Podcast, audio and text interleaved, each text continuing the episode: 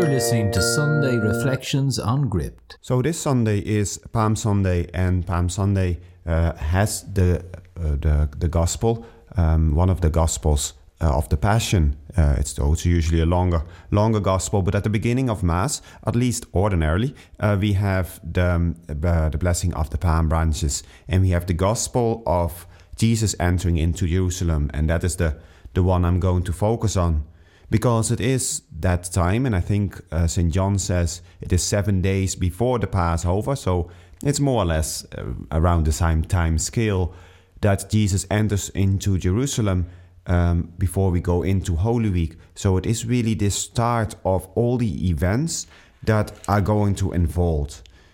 The entrance into Jerusalem is really is kind of um, is fulfilling the prophecy of Zechariah that the Lord will come on the, the, the back of a donkey, the, the, the ass, the foal of a donkey, as it says. So it really signifies that this is the moment. But naturally, Jesus riding on a donkey, it is not a horse. So it is not the, it's the animal rather of peace than the animal of war, which the horse would have signified.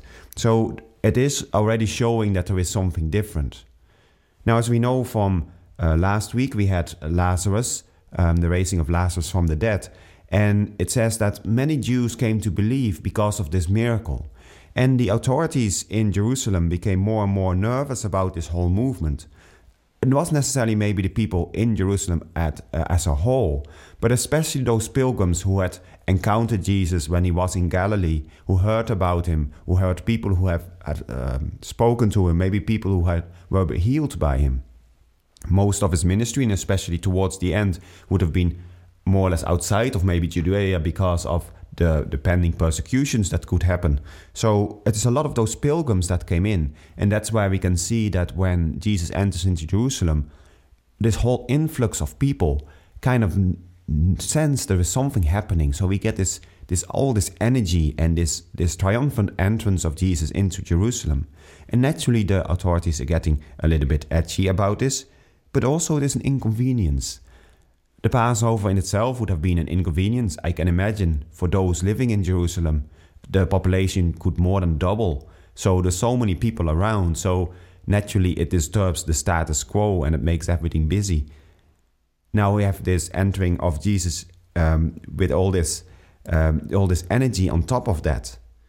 And I think that is something we can reflect upon because Sometimes, rather than kind of seeing what is happening, like this is the moment in history when God comes among his people, rather than um, recognizing what is happening, sometimes we can just get annoyed or we can get fearful or we, we close in on ourselves because of these things in the world and we kind of actually miss the significance of the thing that is happening. So here God comes. He is going to set us free from our sins to his suffering and death, he is going to die on the cross and then rise to bring us in communion with him.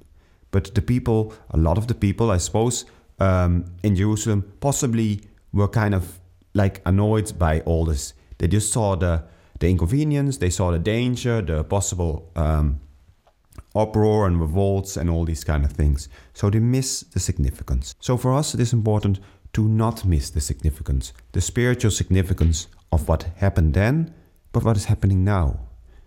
Because in our lives now, there's a lot of turmoil. Naturally, with uh, with the, the the lockdown, with people self isolating, people staying at home. I mean, it is a different situation.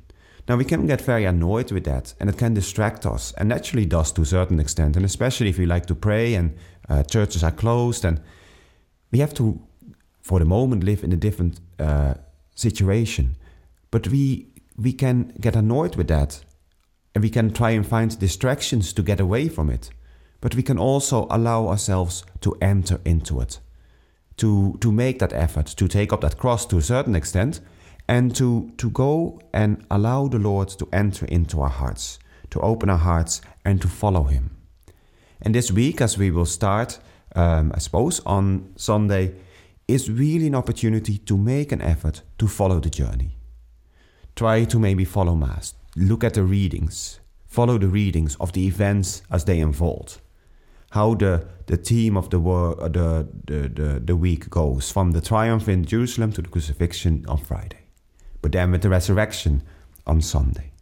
What does it mean to our lives? Can we enter into this? Can we enter into the emptiness of this journey, but not in an emptiness of despair, but an emptiness of opening up to the possibilities that God wants to give us? So, Holy Week is really a time to make an effort, a commitment to walk the journey, to renew our spiritual lives, to empty ourselves and die with Christ on the cross, taking our own crosses as we walk to Calvary, but then to rise spiritually um, refreshed and renewed with when we celebrate the resurrection, the coming of Jesus. It is an opportunity we should really not miss to really kind of be honest with ourselves and see what we can do to, to follow the way of the Lord, to, to not get distracted, but focus on what is important now. And that is what is in the coming week, and especially then the celebration of the Triduum and Easter. The important thing is this journey, so we can decide to go on it and to follow the Lord from to his pain in our own difficulties as we encounter them today, but then also to rise.